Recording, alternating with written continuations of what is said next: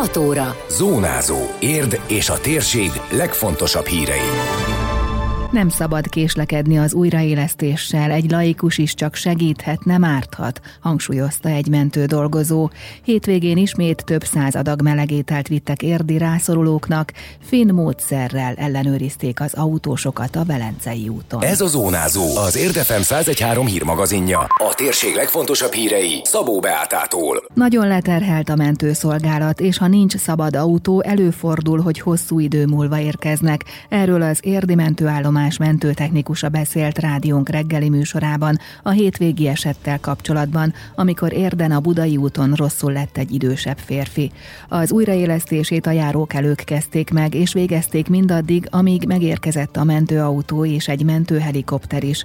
Kónya Sándor azt hangsúlyozta, hogy mindenképpen szükséges, hogy ilyenkor a laikusok hozzálássanak az újraélesztéshez, mert rosszat nem tudnak tenni, csak segíteni. Nagyon-nagyon leterhelt a mentőszolgálat. Covid Covid helyzet egyéb miatt nagyon-nagyon leterheltek vagyunk, és az, hogy ennyi idő után ért ki a mentő, ez nem feltétlenül a mi hibánk. Ez egészen egyszerűen attól függ, hogy van-e szabad kapacitás. Ha nincsen, akkor sajnos előfordulhat, hogy ilyen hosszú időbe telik egy-egy kiérkezés, ha egy ilyen adott szituációban van valakinek mersze és oda mer menni és megkezdeni az ellátást, akkor azt gondolom, hogy nagyjából bármit csinál, ha csak egy melkas kompressziót folytat, már az is elegendő ahhoz, hogy későbbiekben, amikor a mentőegység megérkezik, az emelt szintű ellátás megkezdődhessen, és nagyon sokszor ezek a laikus hozzáállások mentik meg az életeket.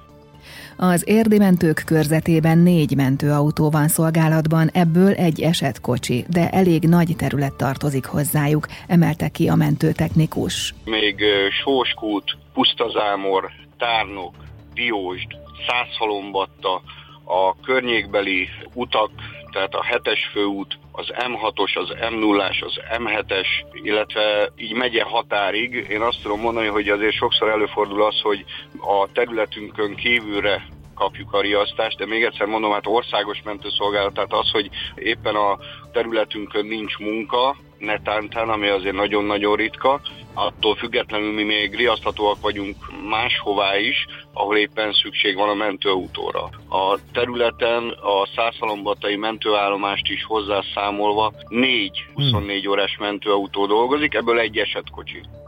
Az országos mentőszolgálat hivatalos tájékoztatása szerint az idős férfit sikeres emelt szintű ellátás után kórházba szállították, állapotáról nem adtak információt.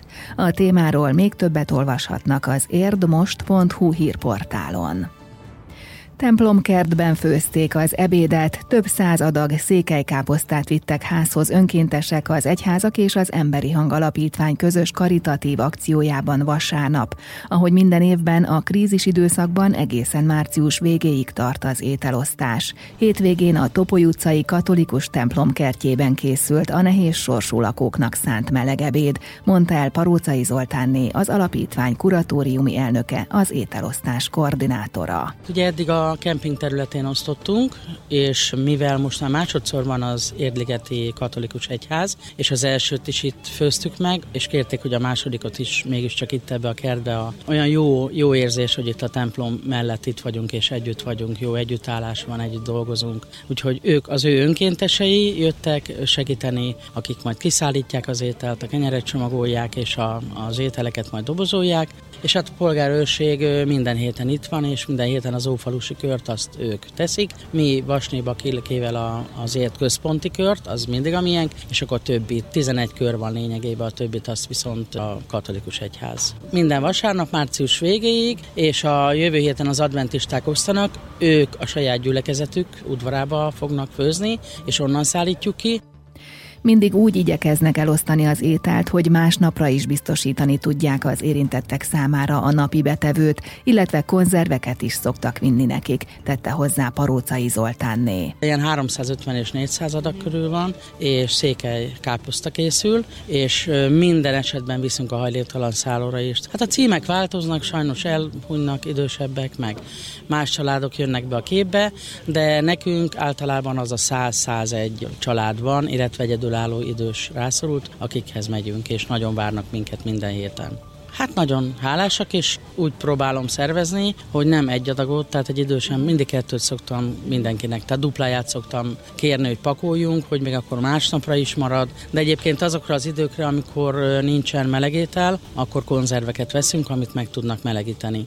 Tehát ezt a száz családot, ezt abszolút felkaroltuk, felöleljük, és, és törődünk velük minden szinten. Tehát bármikor hívhatnak, Finn módszerrel vadáztak az ittas sofőrökre. Érden a Velencei úton tartott ellenőrzést a rendőrség. Az akció célja azok kiszűrése a közlekedésből, akik alkoholt ittak, mielőtt volánhoz ültek, illetve a balesetek számának csökkentése, nyilatkozta a helyszínen Kajáriné Bodó Enikő, az érdi rendőrkapitányság főtörzs zászlósa. Ennek az a lényege, hogy egy adott útszakaszon minden járművet megállítunk, félreállítunk, az ellenőrzés egy-két percet vesz igénybe, Hogyha a szonda eredménye negatívat mutat, akkor a jármű vezetője mehet is tovább, amennyiben pozitívat, abban az esetben elidőzik majd nálunk a sofőr.